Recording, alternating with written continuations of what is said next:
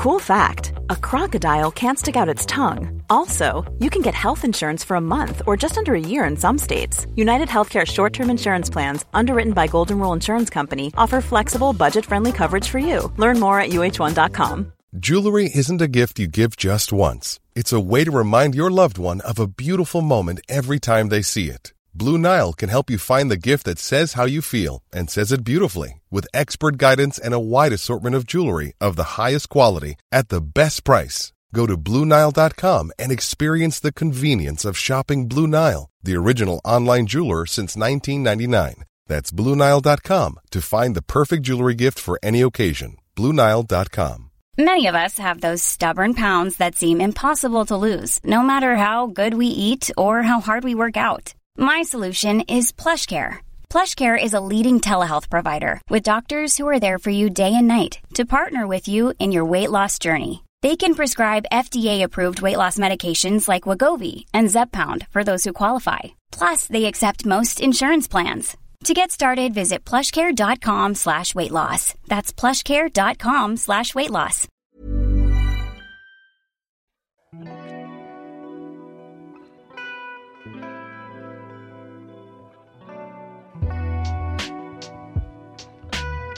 Welcome to the Damcasters. I'm your host, Matt Bone.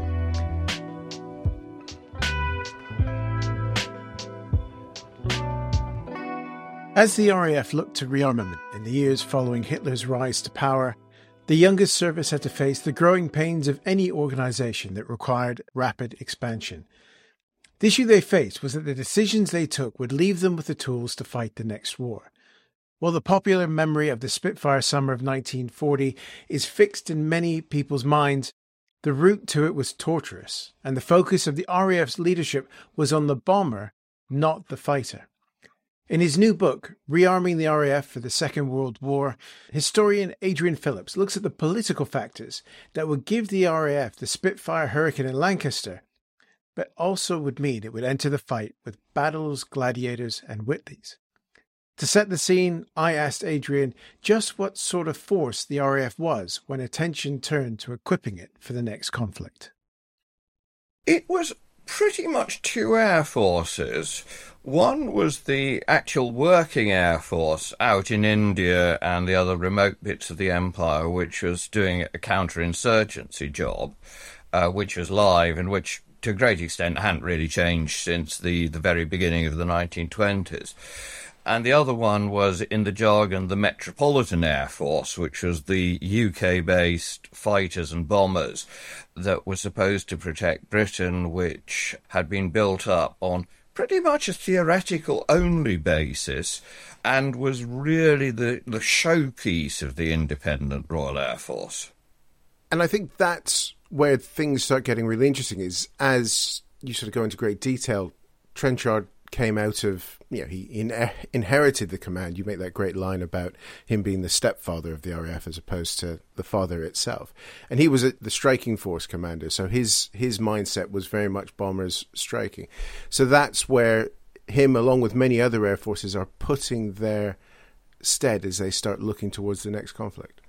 I very, very much so. And there is a mixture of office politics in that the bombers are the big thing that keep the RAF an autonomous force and a vision of what the next war is going to be like, which nobody had an absolutely clear forecast of, and but certainly most people, when pushed, would have said the next war is going to be a bomber war. Let's delve into this a little bit. So, what were the sort of internal conflicts in the beginning 30s there, as they as they start defining what this next war is going to be? What are the sort of differing requirements from each of the commands? Because you have, well, let's break them down. What commands make up the RAF at the time that rearmament starts being discussed? The cru- the crucial ones are bomber command and then fighter command. Being utterly cynical, coastal command is there to keep the admirals a bit happy but not spend too much money on them. Uh, and training command is obviously a, a, necessary adjunct. One of the striking things is that when uh, the air defence of Great Britain is split, split into bomber and fighter command in 1936, um, the head of ADGB, Air Marshal Steel, becomes merely the head of Bomber Command, which you'd think was kind of a demotion, but there was no sign of that. Bomber Command was really the the big ticket, the high profile heart of the Royal Air Force. Fighter Command was kind of ambiguous and something that the Air Staff was a little uncertain about. But Bomber, Bomber Command was the, the thing that was going to do the RAF's big job uh, and win the war. And that's very much the same as all the other air forces in the world are thinking, because you've got Mitchell espousing the same thing in the States. Um, the the Douhet thing, which doesn't really come into most people's thinking until much later. But you then have politicians like Stanley Baldwin saying the bomber is always going to get through. So it is very much being seen as well, both from a propaganda perspective and from an actual perspective, that's where all the focus and where the money is going to go, which is where most of this conversation is going to be. I think the big exception, of course, is Germany where certainly there is a strong strategic dimension to the thinking of um, Luftwaffe, but in practice, it's built up in a completely different way, certainly to the Royal Air Force. It's a mobile, flexible force, which in practice is attached to army units. Yes, it has got strategic bombing as one of its missions, but it's also configured for maximum flexibility and to operate along with the army, um, which includes providing direct support for army ground operations, uh, which is utterly different to the way the Royal Air Force was being structured.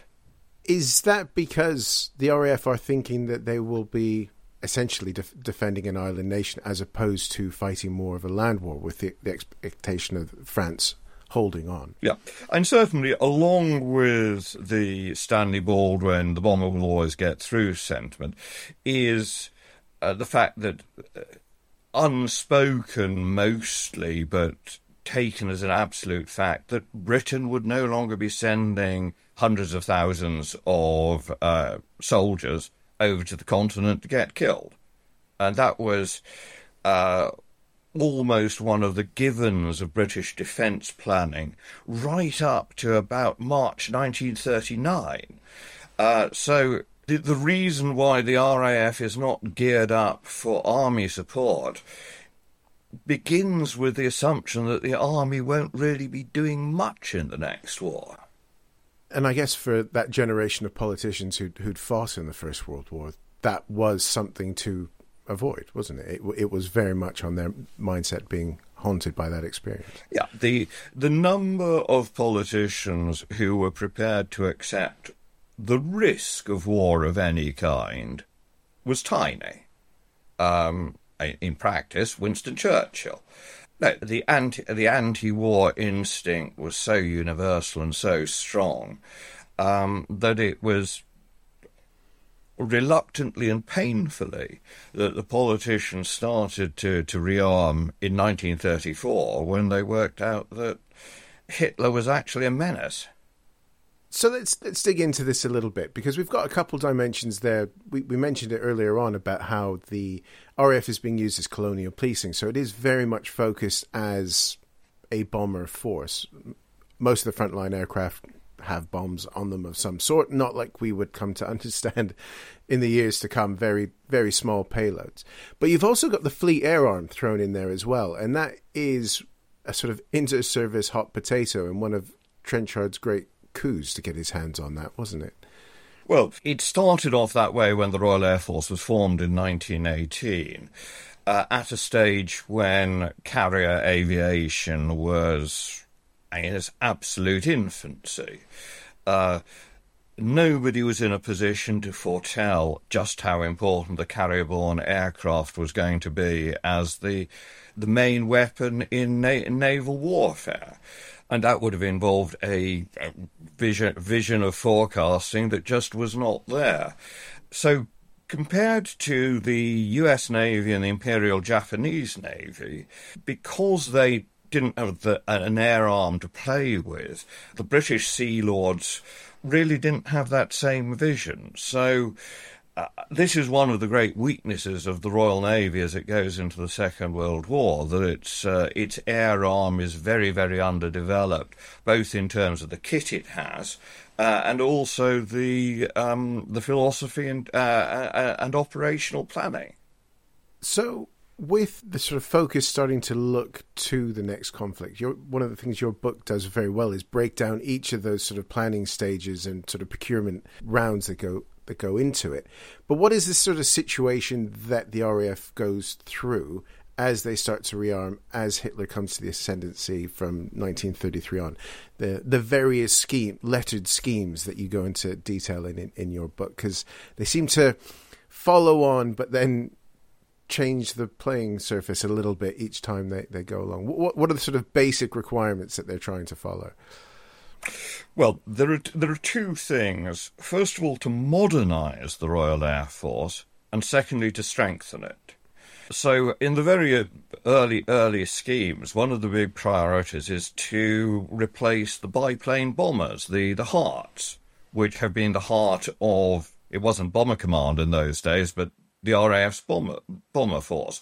So the first first thing to do was get get in urgently something that was better uh, than, in effect, First World War grade aeroplanes.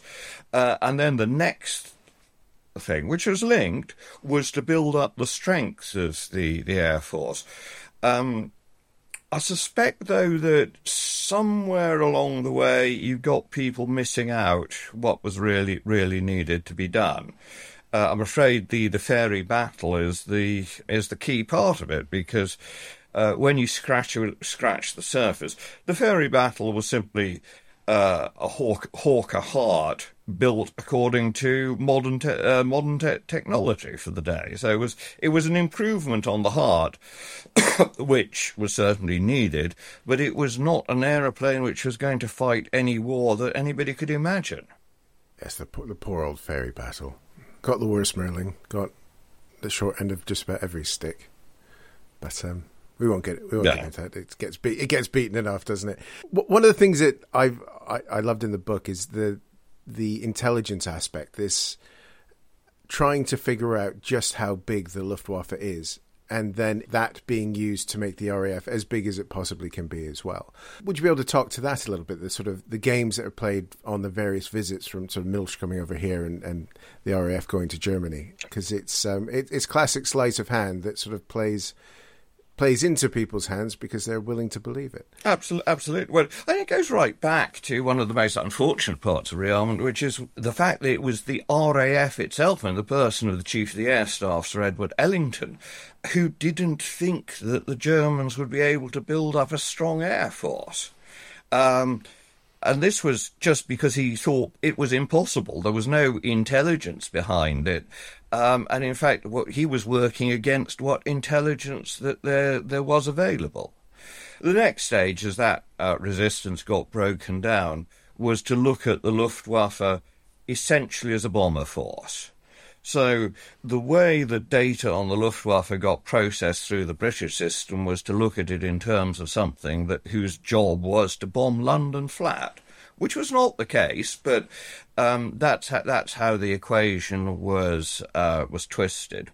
And then uh, the Germans started playing games, as you you mentioned Erhard Milch, and uh, he was the guy who was in charge of the nuts and bolts of building up the Luftwaffe to a much greater extent than than Goering, and he realised that the British had got the wind in their sails and were building up a big air force. He thought, well, let's calm them down.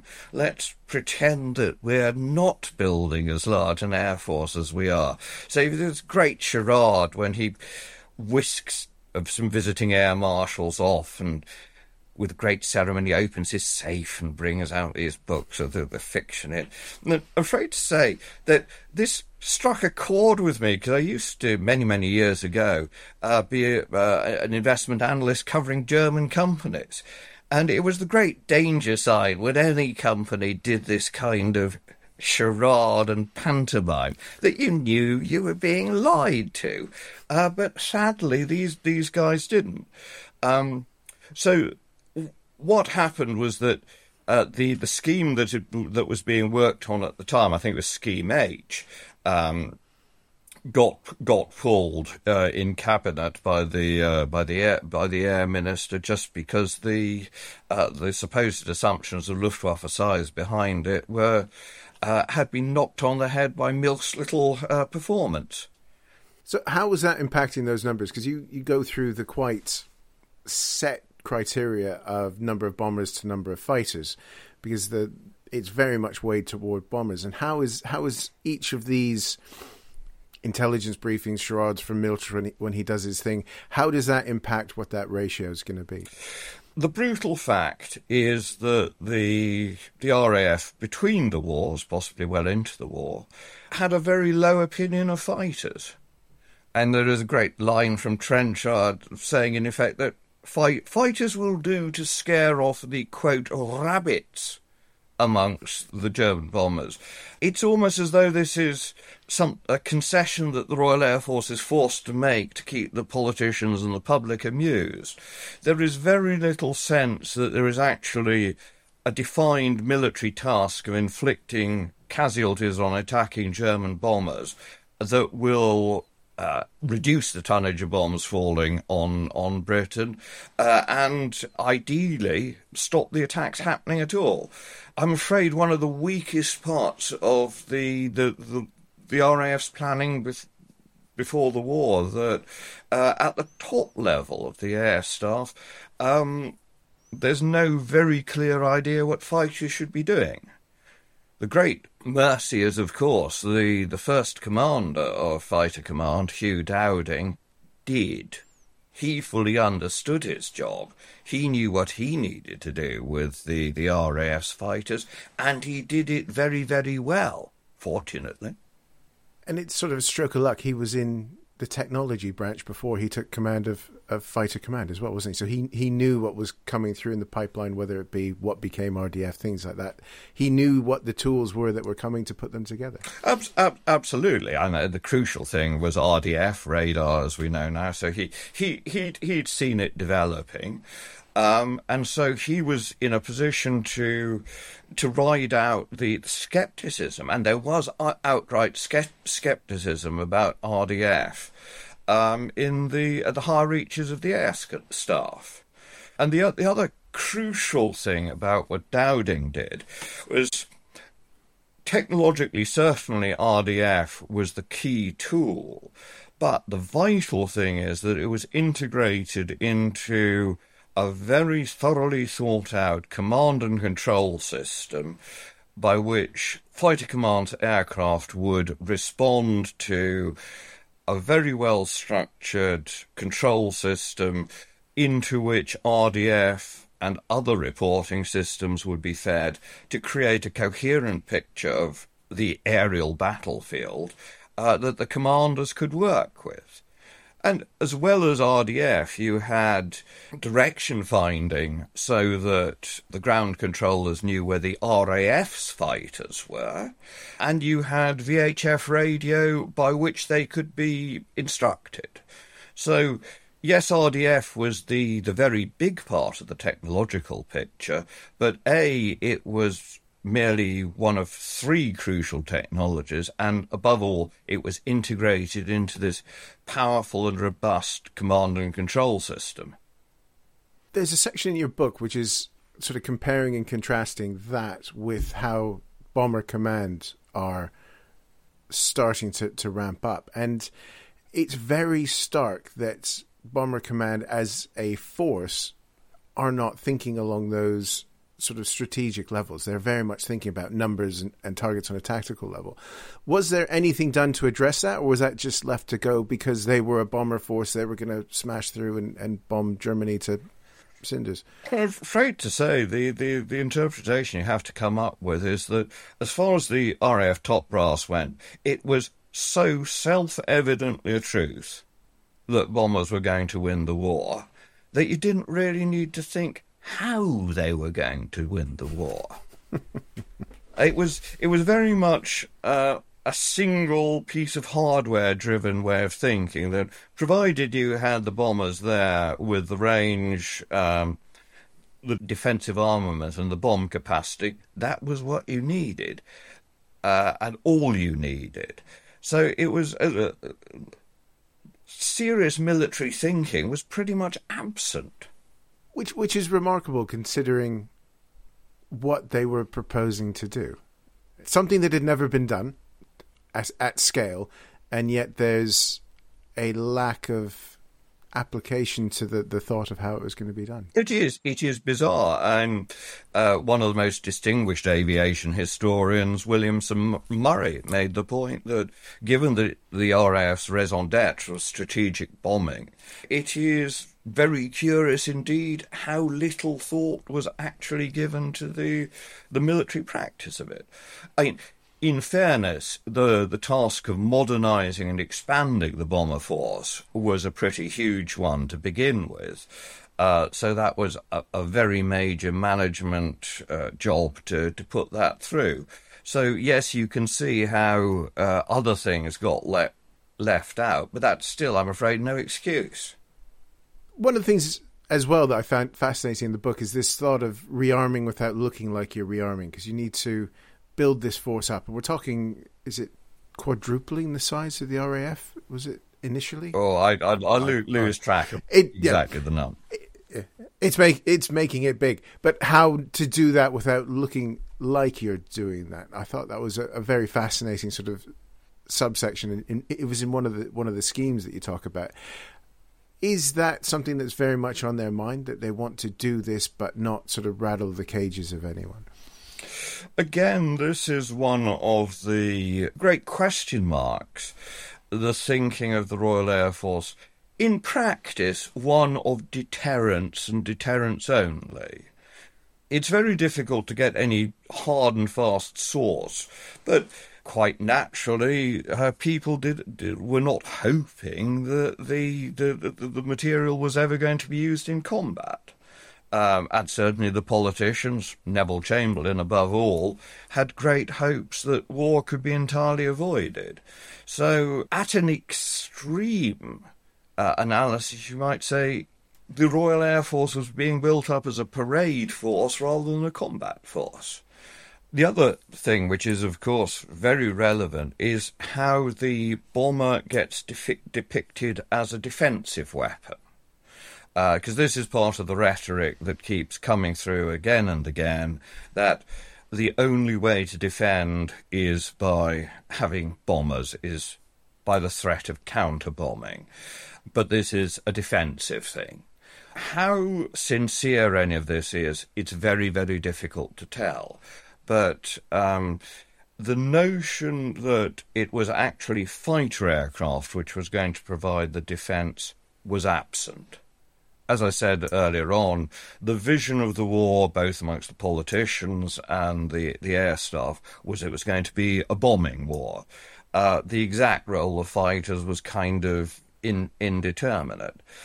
And it's only in the immediate aftermath of Munich, uh, where Neville Chamberlain is trying to preserve peace for the, the peace for our time that he negotiated with Hitler, that he actually says, Actually, it's a bit funny, this idea that uh, we're building bombers to defend ourselves. Surely they are offensive weapons. Um, which is a piece of joined up thinking which was hugely absent from, from any of the uh, of rearmament up till then. We're just going to take a short break for a quick message from our friends. Hello there, I'm Matthew Moss from Fighting on Film, the podcast for war movie fans. From the beaches of Normandy to the days of chivalry and swords, if it's been captured on film, we aim to cover it. Featuring top guests from the world of entertainment, historians, and industry insiders, we bring you a unique look at the films from our favourite genre. Listen wherever you find your podcasts, or find us at fightingonfilm.com. How would you like to look five years younger? In a clinical study, people that had volume added with Juvederm Voluma XC in the cheeks perceived themselves as looking five years younger at six months after treatment Look younger, feel like you. Add volume for lift and contour in the cheeks with Juvederm Voluma XC. Reverse signs of aging by adding volume to smooth laugh lines with Juvederm Vollure XC. For important safety information and to find a licensed specialist, visit juvederm.com. That's J U V E D E R M.com. Not for people with severe allergic reactions, allergies to lidocaine, or the proteins used in Juvederm. Common side effects include injection site redness, swelling, pain, tenderness, firmness, lumps, bumps, bruising, discoloration, or itching. There's a risk of unintentional injection into a blood vessel, which can cause vision abnormalities, blindness, stroke, temporary scabs, or scarring. Talk to a licensed specialist to find out if it's right for you. Hey, it's Ryan Reynolds, and I'm here with Keith, co star of my upcoming film, If, only in theaters, May 17th. Do you want to tell people the big news? All right, I'll do it. Sign up now and you'll get unlimited for $15 a month in six months of Paramount Plus Essential Plan on us. Mintmobile.com slash switch. Upfront payment of $45 equivalent to $15 per month. Unlimited over 40 gigabytes per month. Face lower speeds. Videos at 480p. Active Mint customers by 531.24 get six months of Paramount Plus Essential Plan. Auto renews after six months. Offer ends May 31st, 2024. Separate Paramount Plus registration required. Terms and conditions apply if rated PG.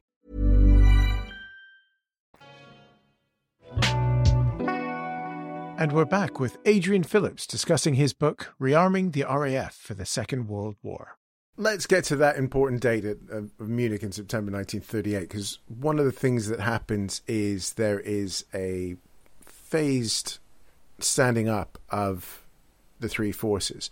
And in the RAF, it doesn't go well for the Prime Service, does it? Fighter Command spins up quite well but Bomber Command not so much. What was the sort of reaction to that as the, the, the two main parts of the the Air Force reacting to the call? And it was it was noted, but internally, I don't think there is any sign that uh, any of the the difference in performance uh, between fighter and bomber commands ever got outside the Royal Air Force. And it was certainly part of something that had been observed uh, even before Munich, that and partly because um, switching to multi-engine big crew bombers was was a, a much larger task. Uh, Bomber Command was was lagging in terms of the the, the implementation of rear, rearmament, and this continued right right up till September 1939. I don't think anybody spotted that Fighter Command had actually done as good a job as it had uh, during the Munich crisis. Nobody was was following on from that, saying, "Well, maybe we could be exaggerating what damage the Luftwaffe could be doing to London because we've actually got a pretty decent fighter defence force."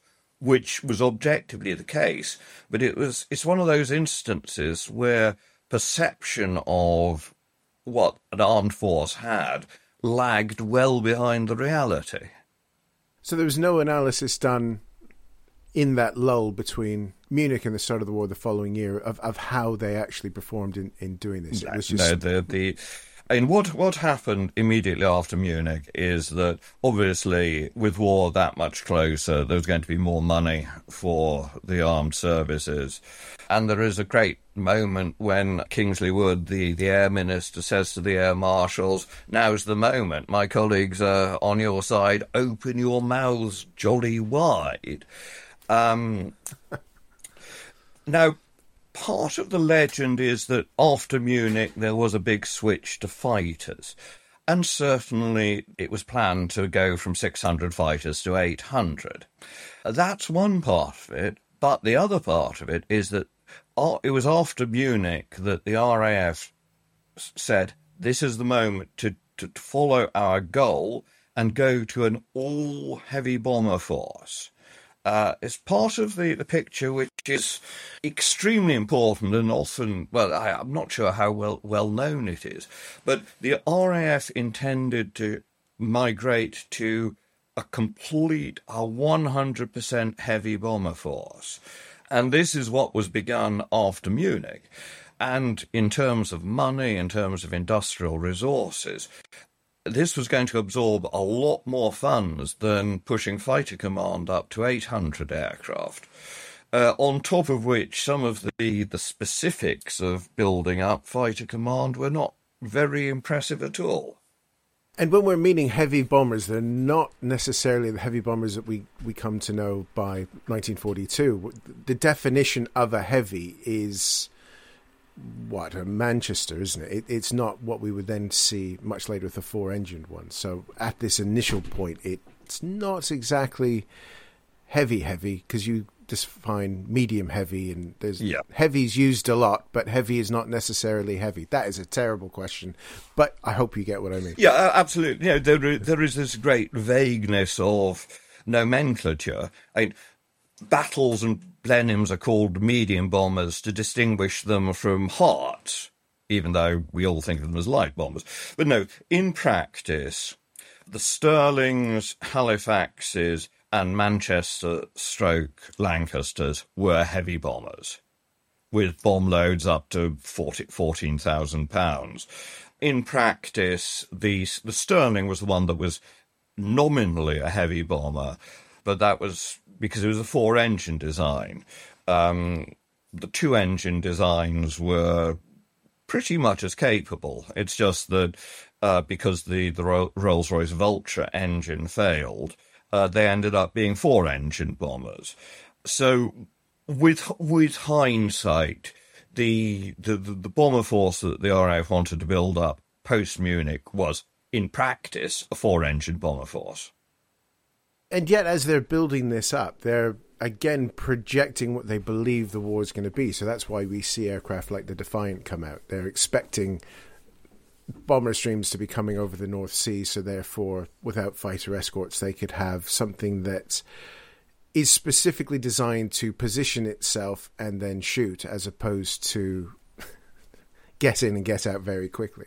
You start seeing these designs come through, and I think I've phrased this section the good, the bad, and the ugly of interwar procurement because you know we've mentioned Battle, you've got Defiants, Hereford, which is just a mess. Before you even get to things like Manchester, which has its own inherent issues, but is able to get out of it. I, th- I think conceptually, the Defiant was the worst. The Royal Flying Corps had done terribly well with a two seat fighter, the Bristol fighter. And that spirit rather continued. I thought, well, maybe the maybe the, the most efficient fighter is one with, in the jargon, free guns. So there was a huge head of steam in, in, in favour of turret armed fighters.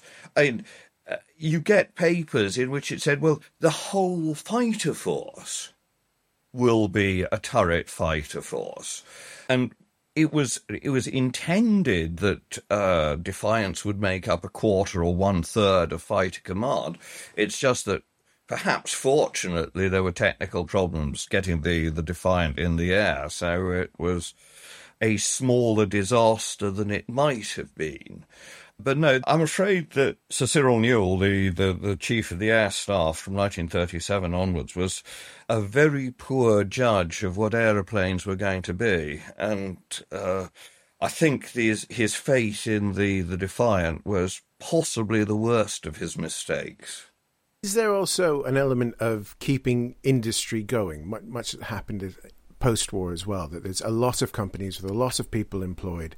The pie has to be shared out amongst many of them. Hence, you have so many different engine types. You have lots of weird and wonderful aircraft coming through, which are there to bolster numbers as opposed to actually be a forward thinking aircraft that could go on to being frontline. Well, it's, it's a permanent problem in any kind of weapons program. You always lose numbers switching to new designs. And so if you're saying we need X planes quickly, the way to do that is keep existing designs in production.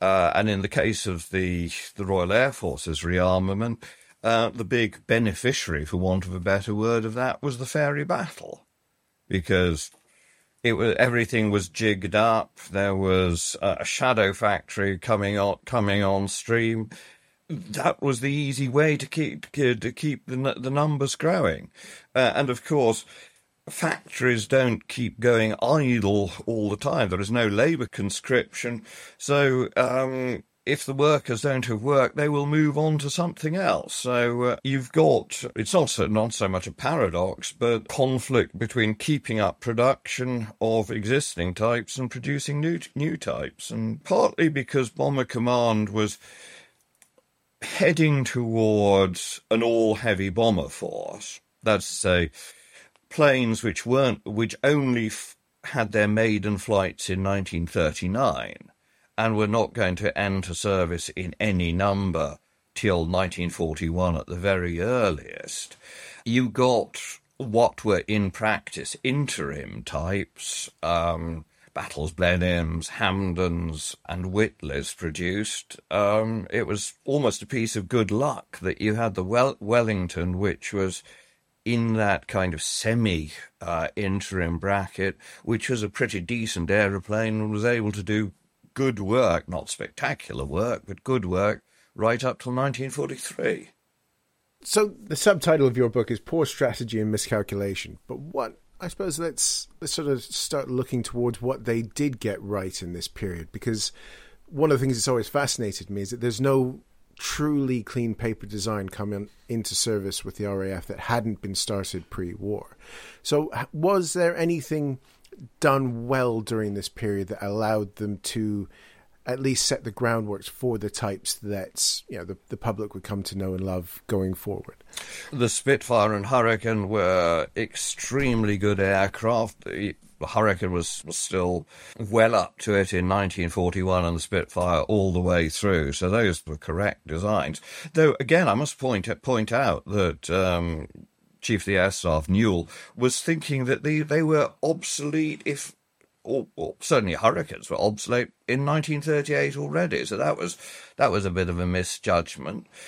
Um, and uh, the heavy he, he, did he did have Camm whispering in his ear to do a new fighter. Oh yes, and that was the, that that that was that was coming along. That was that was the typhoon and the uh, the tornado were already there, but it, it was just that his his judgment of how fast fighters were going to become obsolete was was incorrect. I have to work the typhoon into every single one of my podcasts. Yeah, it's, well, it's, everybody's having a drink now. Yeah, and yes, the typhoon had been planned before the war, but its success as, in the modern jargon, a strike aircraft was just not there. Uh, plus, of, plus, of course, there was no thought of using uh, single-engine, single-seat aircraft in that kind of role. It was just a happy chance that the typhoon was able to do that job in the same way that the uh, the P-51 was able to do the tactical reconnaissance job.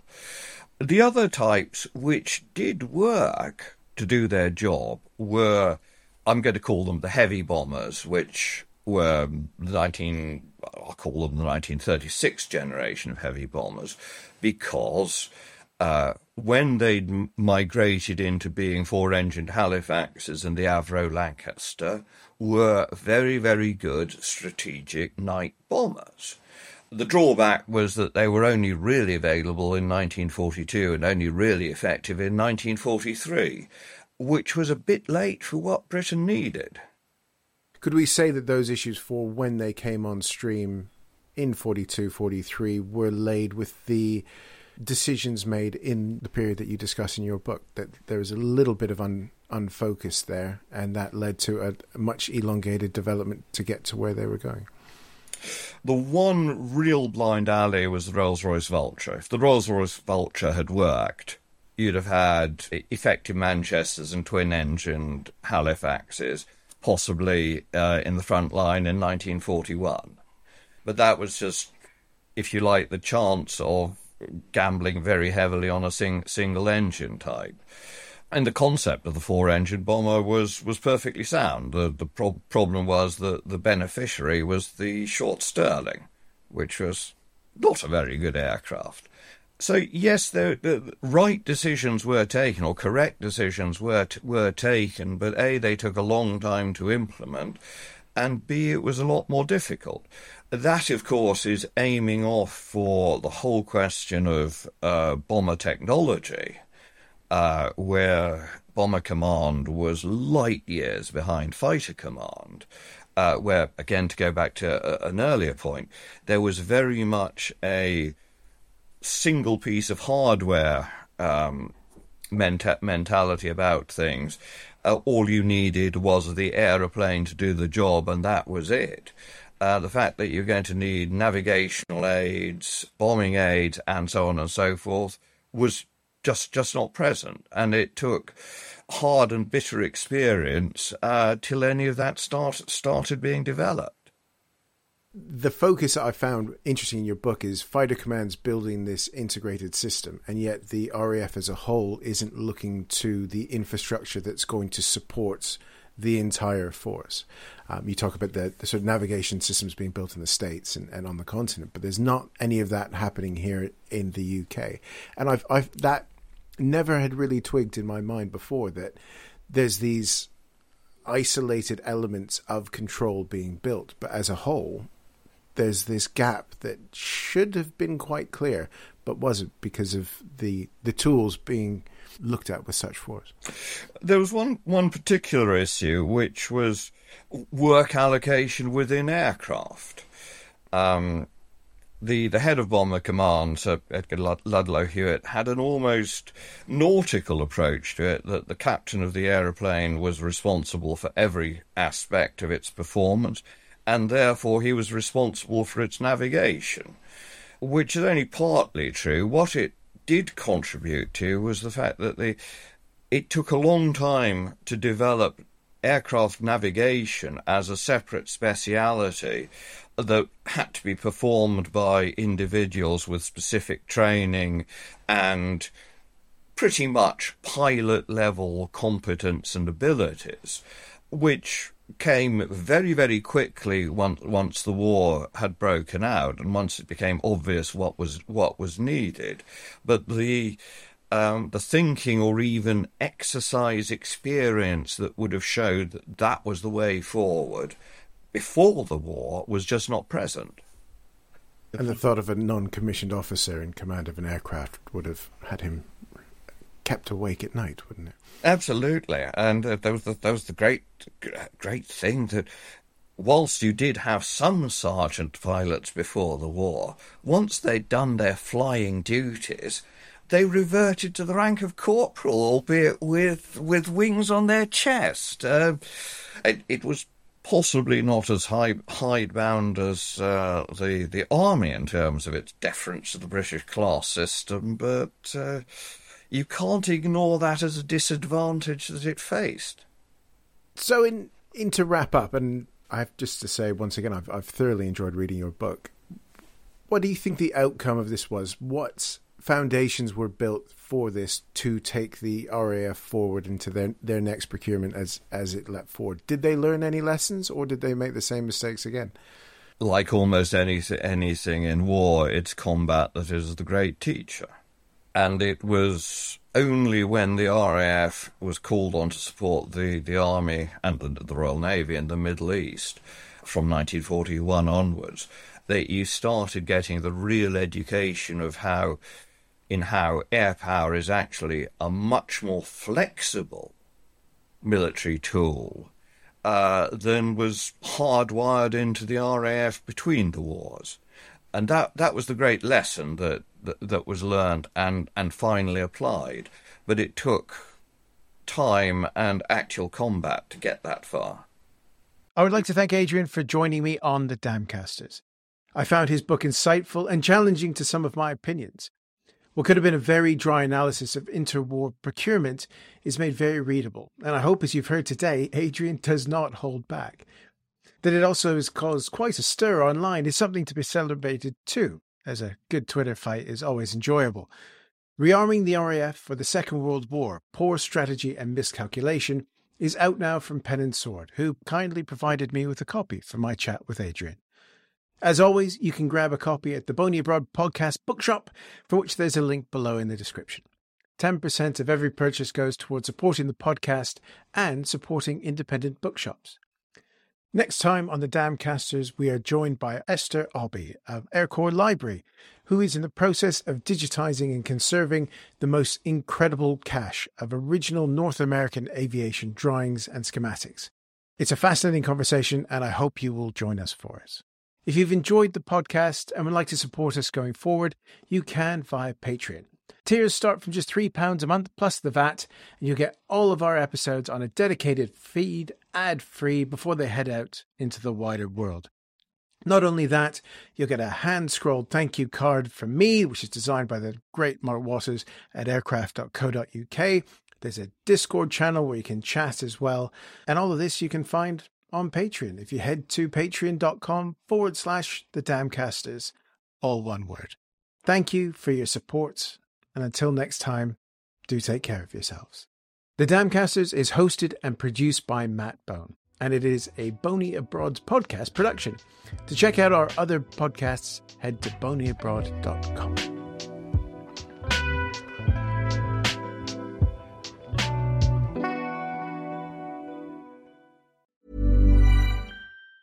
Hi, I'm Daniel, founder of Pretty Litter. Did you know cats tend to hide symptoms of sickness and pain? I learned this the hard way after losing my cat, Gingy. So I created Pretty Litter, a health monitoring litter that helps detect early signs of illness by changing colors, saving you money and potentially your cat's life. Pretty Litter is veterinarian developed, and it's the easiest way to keep tabs on your fur baby's health right at home. Go to prettylitter.com and use code ACAST for 20% off your first order and a free cat toy. Terms and conditions apply. See site for details. Even when we're on a budget, we still deserve nice things. Quince is a place to scoop up stunning high end goods for 50 to 80% less than similar brands. They have buttery soft cashmere sweaters starting at $50, luxurious Italian leather bags, and so much more. Plus, Quince only works with factories that use safe, ethical, and responsible manufacturing. Get the high-end goods you'll love without the high price tag with Quince. Go to quince.com/style for free shipping and 365-day returns.